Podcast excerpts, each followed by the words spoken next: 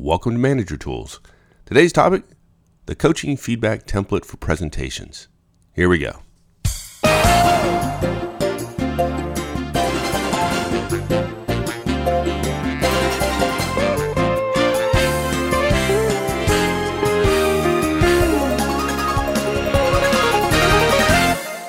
Remember we did that cast on like you know running your meetings to your directs and then right. being able to give them feedback about it right you get to delegate you get to coach you got you got to give feedback you know all the while while developing your directs and right. the real good thing was you got a whole bunch of extra time and bandwidth to think about the content of your meeting right instead of the process of running it so that was yeah. one of those moments where I thought it's like, man, this is so cool because we get to take all these things around management and tie them all together, right?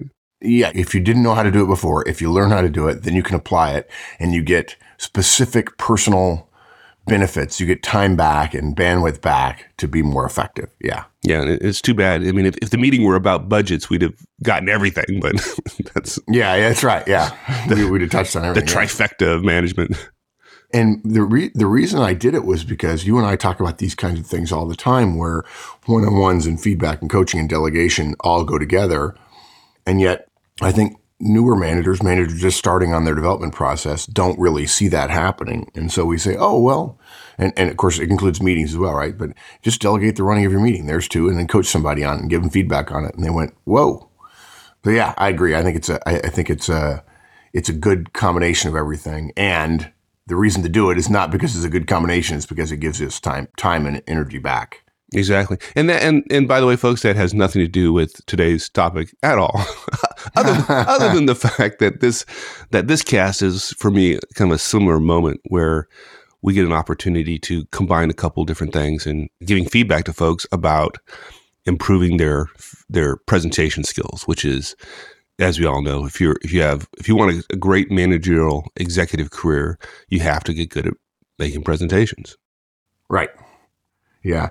Um, you know, a manager came up to me at a conference and says, you know, okay, I get it. You know, I, I know I have to coach my people on presentation skills. My people have got to be better so they can get promoted. That, you know, that makes me look good. Right. But, but the guy says, look, it's, it's hard for me. I'm in the meeting.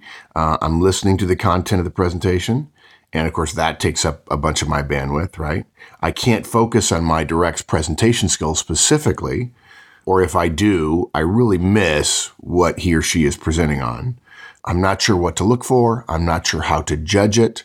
You know, I end up just mentioning two or three or four things to him or her that really feel kind of off the cuff and not as helpful as I'd like to be. And I thought about it. Yeah, okay, that makes sense to me. And then when you and I talked about it, we realized this is another one of those nice little perfect spots for us, right? Managers want to develop people. They don't know how.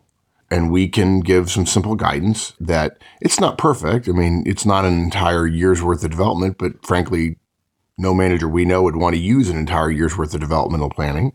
It's simple guidance that is noticeably better than everybody else just trying to just get better, right? Without without knowing how to do it this is like a lot of the stuff we do at Manager Tools. It's not rocket science, but it's just hard enough that most of us don't have time to sit down uh, and come up with some sort of way, some sort of template or process or how I'm going to do it. I mean, I, have asked this question before at conferences, right? How many of you have sat down saying, okay, I got to help Joe improve on X and then said to yourself, oh, that's a lot of work. I got to prepare for X. I don't know about X. I got to read books. I got to do this. I got to do that. And thus the coaching never happens. And that's part of why we're here is to make make you know we don't want to make the perfect the enemy of the good, and this is a good way to get started.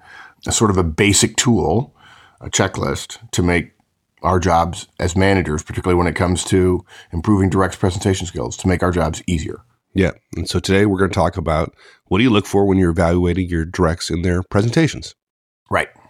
Right. In fact, what we're going to do is we're going to introduce the Manager Tools 5 by 5 by 5 presentation feedback matrix. There are five things to look at, obviously, and um, we're going to talk about what to look for in your direct's opening of their presentation. We'll give you a number of sub areas to look at. In fact, we'll give you five sub areas to look at. What to look for in their body language, what to look for regarding their purpose, what to look for in their slide use, what to look for in their question handling. Now, these are not um, comprehensive, but they are key ones that if every one of your directs mastered them, your directs would be noticeably better. And then after that, there are three more points we want to make. First of all, we don't evaluate endings. Too often in meetings, they're messy. We also want to share there's nothing wrong with changing this template if you have a particular area that needs to be addressed. And the great thing is for using a template like this, uh, which will be available on the on the website for premium content members. If you do this multiple times, you're going to have a written record of a direct's efforts and improvement over the course of time, which is very helpful to um, your end of year reviews and pitching them for promotions and so on. Good. Well, I got to admit, the first time I heard you talk about a five by five by five presentation feedback matrix, it's like, man, I thought a two by two matrix is hard enough, man. A five by yeah. five by five. How'd you come up with that? Yeah, it really, it really, it's it's it's simple, and it sounds way more complicated than it is.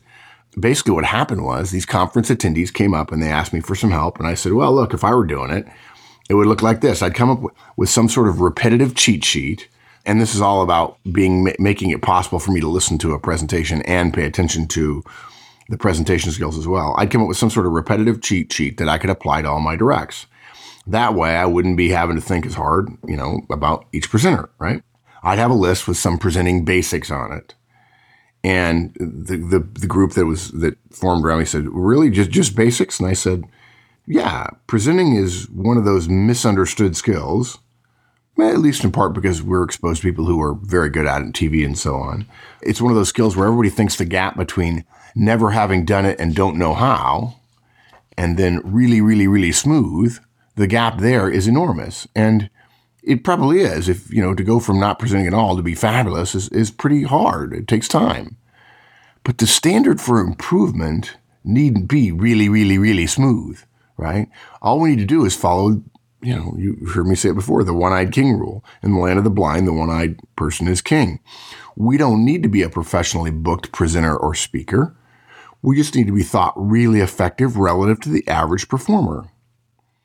And basically, what I said was we can reduce that to a few variables measured with a few proxies and get a really good basic and broad assessment of someone's skills. It's not perfect, but it gives 99% of the managers in the world a way to think and evaluate their folks' presentation skills. And they're like, oh, okay. So then somebody smartly said, well, since you're talking about it, what would be on the checklist? right, exactly. And I, I, regret at the time that I didn't say, hey, let's wait and collaborate with everybody here because not only would it have been fun at the conference, uh, we wouldn't have had the time. And everybody would have gotten the benefit of it at the conference. But but look, hey, I uh, I said, hey, here, here, are the things I look at. I, you got to look at your opening. Uh, you maybe look at closing, although it's kind of messy.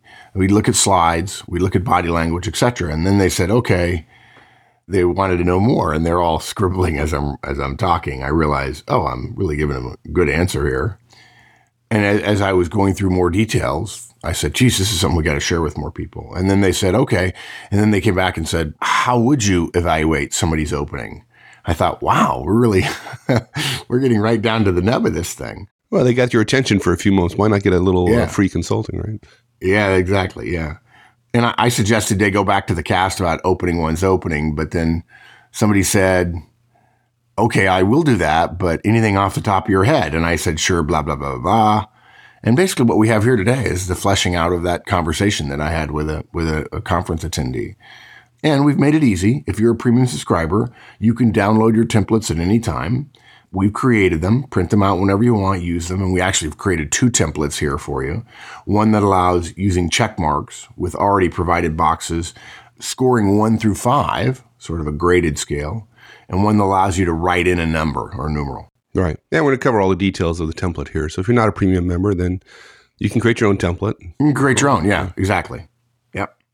And on each template, we've left room for one measure, one extra space for your your own measure or proxy, and and that's for you to put down, figure out what you notice, uh, what you think is important, and provide feedback on it every time. Now that said, uh, I thought about it a little bit more, and uh, I just like to a word of caution. This template is not a tool to distance us from our directs. It doesn't take the place of feedback. it complements feedback. It leads to feedback. Okay. Don't just fill this out and then hand it to your direct and say something of, Hey, I graded your test, right?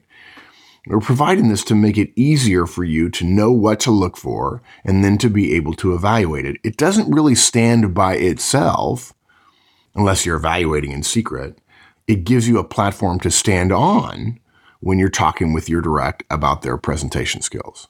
I think that's important. We don't want to we don't want to make management so easy, quote unquote, that it's all filling out forms and sending emails and so on. If you're using it that way, you're using it incorrectly. Yeah, that wouldn't work too too well. Yeah. Okay, so let's let's get into the items on the checklist. Let's talk about the opening. the The right. opening of any presentation is incredibly important. Yet we've gotten to this place where, at least most presentations I observe, you know, that the culture is that it, it just it never really quite starts. It just kind of people wander around and they kind of start some in some informal way, and that's not a terribly effective way to start a presentation. There's a better way yeah. To do the opening. Yeah, that comes from people you know rebelling against podiums when we don't even agree with podiums, but but yeah, it's the wrong rebelling to be doing it looks unprepared. It looks too casual. If, if you think you know your presentation so well that you can behave with some disregard born of unquestioned expertise, you're really probably wrong. I've seen maybe five presentations over the past 25 years that would hold up to the standard of, I am so good at delivery and content and persuasion that I can pretty much get away with being unstructured in the beginning of my talk being casual at the start of a presentation is a bit like guaranteeing a big win in a big game. You know, if you're not Babe Ruth, if you're not Joe Namath, um, at least for us Americans, you ought not to be doing that. Um, there's a lot of risks. So, so what we did was I just said, okay, look, let's make it as simple as possible. If I'm a manager, what am I going to look for in the opening of one of my directs presentations? Here it is. So, number one, on time. Does the presentation start on time? Is there an indeterminate start? Is it unclear when they're starting? Right? Is the presenter completely ready when they start? And they do they appear to be so when their time comes? You put all those things together and you give them a grade on of one to five. Okay. Number two, stand still. When they begin speaking, are both feet unmoving on the floor? Are they balanced naturally as opposed to leaning up against something or, you know, swaying from side to side, that sort of stuff? Would you include being in the power position in this particular point? Absolutely. Yeah. Pause. Right. And okay, do they pause before they begin? Even if slightly.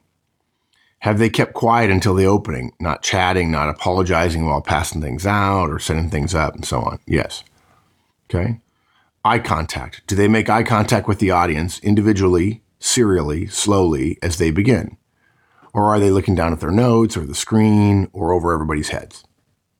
And then the fifth one in this five, in, in, in the first of five is a crisp first sentence. Do they have clear, a clear, short, memorized first sentence? Do they say it easily? Do they say it naturally? Is it interesting? And does it suggest interest in the presentation for the audience?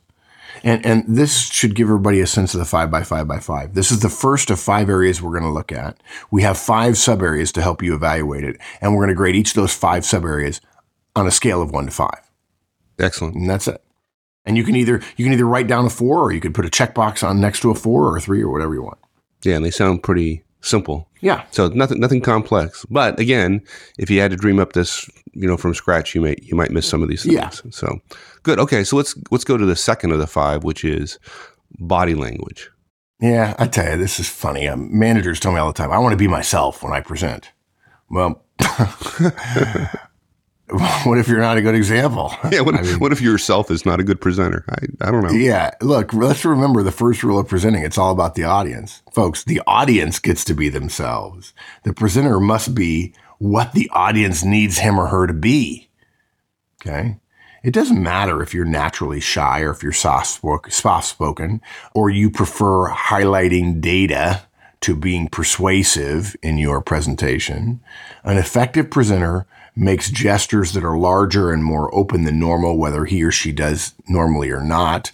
An effective presenter mod- moderates their tone and their pace and the, the loudness, you know, and simply standing up there and being pleasant and being yourself, well, everybody thinks themselves as pleasant until they actually get feedback saying nobody really liked you in the presentation.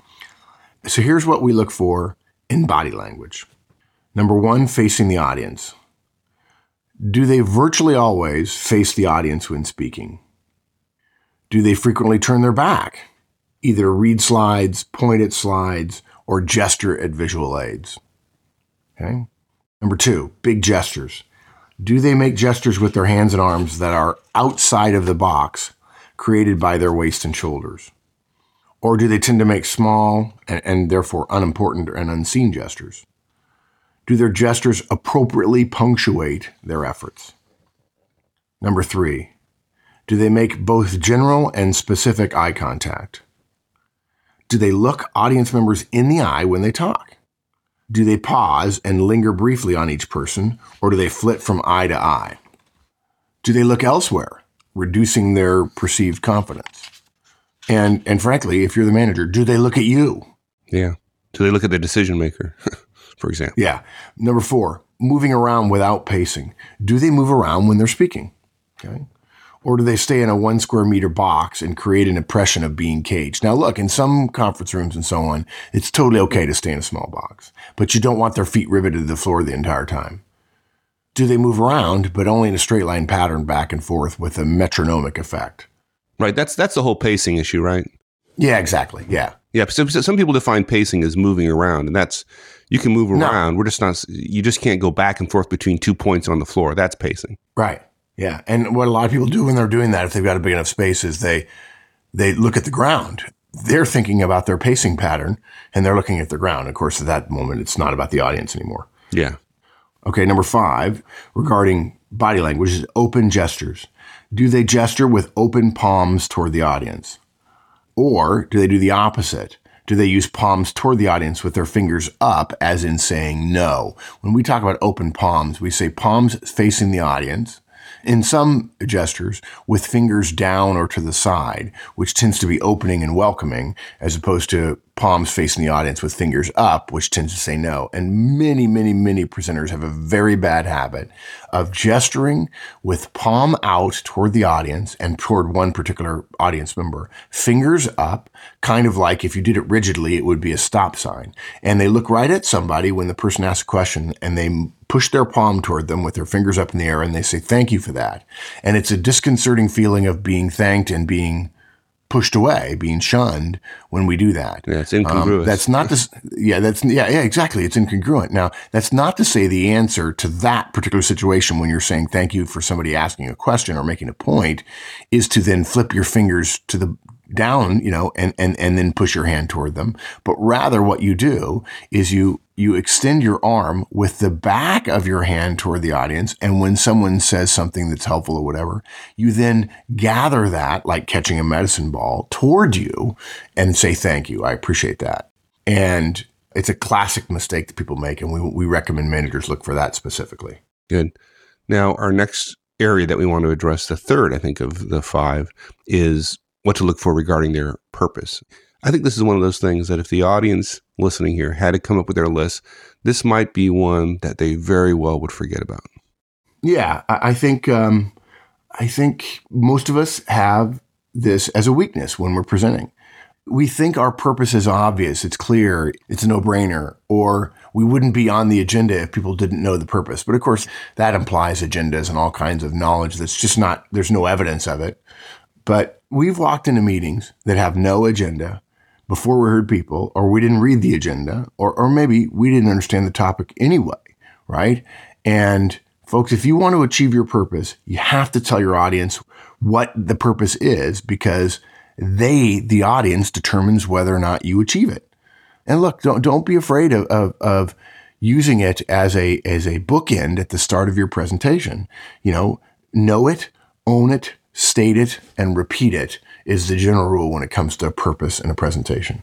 So the first thing you want to do is do they state a stated purpose? Do they state their purpose uh, of the purpose of the talk or the briefing or the presentation? It's not enough to say, I'm going to brief you, right? That's kind of enough to be ignored, right? Do they use the word purpose? Now, you might say, I don't want to do that. That seems corny. Fine. We recommend you do, and your folks will benefit from it when they become managers and executives, right? Repeated purpose. Do they repeat their purpose at least one more time? Now, look, this is for longer presentations, 20, 30 minutes, something like that. So if it's only a 10 minute presentation, they don't need to repeat the purpose.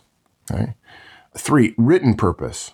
Is the presentation's purpose stated in written materials? Clarity about purpose helps audience members. And by the way, this is for, for those of you in software and IT, this is a great scope mechanism Let's be clear about what the scope of this presentation is. And it gives you a, a, reason that when somebody starts to go off on a tangent or on their own little soapbox about why X shouldn't be in or why shouldn't be in this release or something, you can say, Hey, look, appreciate it. Probably would agree with you. And that's outside the scope. The purpose of this is to do X. Okay. So you want it written down. And it's particularly important written down if somebody reads your slides and we're assuming slides, whether they're good or not, we're assuming there are slides involved there because they may read your presentation later and you're not there. So it needs to be written for them. Four, and we've touched on this already, avoid detours, right? Do they use a parking lot or stated time limits or clear answers to eliminate the possibility of their, pre- their presentation being hijacked, taken off of its purpose, right? It's not enough to fail to achieve your purpose because of questions or rabbit trails, essentially to, to blame the questions or the rabbit trails and say, well, you know, I, I would have gotten done in 10 minutes, but that guy totally unprofessionally hijacked the meeting. No, you've got to state your purpose and then you've got to be willing to use a parking lot and deflect those questions and get back on track. And that's, that's why we state our purpose up front. And then last, did they achieve their purpose, right?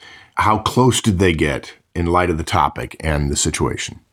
Let's not say, oh, they did all the right things on purpose, but they never achieve it and give them a max score. The whole purpose of having a purpose is to achieve it. Good. Now, visual aids have become necessary in a lot of cases, yet a lot of folks haven't learned their effective use. So oh, we need to think a little bit about what to look for in their slide use. Yeah. Yeah, you're right. They become necessary, but they're awful, right? But, you know, I think there's a lot of people who hate PowerPoint, and PowerPoint's not bad. PowerPoint is just grossly misused by the vast majority of people. It's not really not the problem. Our behavior around PowerPoint is the problem. Basically, lack of clear thinking in advance is only going to be magnified when presented. If you have a clear presentation, the projections, the, the visual aids are usually marvelous. Right. The problem is, is that most for most folks, the process of creating the presentation is, in fact, creating the slides versus yes. thinking through what you want to talk about. And then only after you've worked out your speech, so to speak, do you go back and figure out what the slides look like. That's that's yep. the problem. Exactly. Yep, I agree. Okay. So so what are the what are the five areas we're going to look at? First, one slide every 10 minutes. Do they have roughly that amount? You know, have, look, having four slides for a 30 minute presentation is fine. Okay. And the point of that is, do they, are they presenting with slides as a backdrop rather than reading or talking us through each one of their slides? Okay.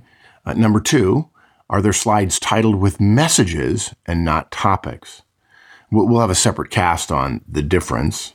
Basically, do the slide titles convey what the presenter want us to think, wants us to think or do, as opposed to just be the heading or caption of a chart?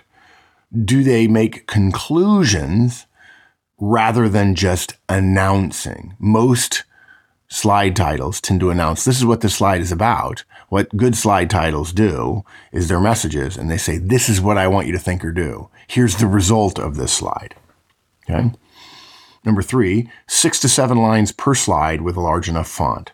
You know, are the slides readable? That means 24 to 30 point type. Well spaced bullets trying to cl- cram five slides worth of, of, presentation into three means they're all illegible. You may then meet the 30, the, the one slide per 10 minute rule, but nobody can read them, so it doesn't matter. I've alluded to number four already, slides as backdrop and not as presentation. Again, do, do they present their slides or do they make a presentation with slides as supporting material to help people know where they are and what the, what the points are being made? Do they turn every time they change slides? Bad idea indicates you're presenting slides? Do they talk to the slides and we just listen in? And then number five, please, no transitions, no sounds, no animations. The more clever a presenter tries to be, the more the slides are what is going on, what is being presented, and that's a sign of a bad presentation. Do they try to use PowerPoint tools to spice things up? It's a bad idea. Again, slides are backdrops not the show itself. You know, a lot of folks think that questions are, in fact, interruptions of the presentation. That is not true. In fact, questions are a healthy part of presentation. Yeah. So, yeah. What do we look for in their question handling? Yeah. Most presentation preparation, you said it, boils down to building slide decks, right? In fact, we were just with a client, and um, the client had done all the pre wiring, had gotten everybody on board, been clear about scope and everything else. And we're going to hash this thing out. And then one of his peers brought in an 80, 80 slide deck and wanted to present to a COO of a multi billion dollar company. Like, no, don't do it. Don't do it. no. um, what happens is we build the deck and then we don't ever get around to asking ourselves because it happens at the end and we're just so happen to be done with the deck. We don't get around to asking what questions am I going to get and how will I handle each one of them? And the question really here for, for question handling is, does it look like that they rehearsed answers in advance? If, if you look like you rehearsed answers in advance and not just saying that's a great question, I expected it, which sounds offhand, but actually having good answers that are clear and succinct, but full, that's very impressive. So, what do we look for? What are the five sub areas that we look for in handling questions? Number one, encourage questions. Do they verbally encourage questions? Or, God forbid, do they mistakenly ask that questions be delayed until the end, which is a complete non starter in presentations? Number two, do they catch the medicine ball? We alluded to this before, right? When a question is asked, do they move or lean towards the questioner and then step back as if catching a medicine ball thrown to them. And in fact, we talk about this very clearly in our answering questions in a presentation podcast that came out several years ago. Do they show confidence to have to allow other people to have the floor, knowing they can take it back whenever they want? Okay. Number three, do they make eye contact twice? Okay. And that means do they look the questioner in the eye during the question and then briefly at the start of the question. Okay, so that's all one, that counts as one. Do they then tor- look toward other audience members as they're answering? And then do they end their answer with eye contact back at the single questioner again? That's great body language, eye contact around a question from the audience. Number four, do they smile? Do they show confidence and preparation by smiling when receiving, answering, and or finishing the answer to a question? A lot of technical people don't think smiling is necessary in presentations, and you're wrong, and it shows.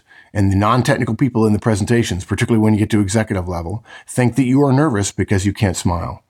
And if you were smiling earlier and then you stop smiling during questions, they assume that you're nervous now during questions, which indicates a weak argument. Do they appear relaxed? Do they become irritated by either too many questions or repeated questions from one audience member? And the way they avoid the way the way you avoid looking nervous or irritated is to smile.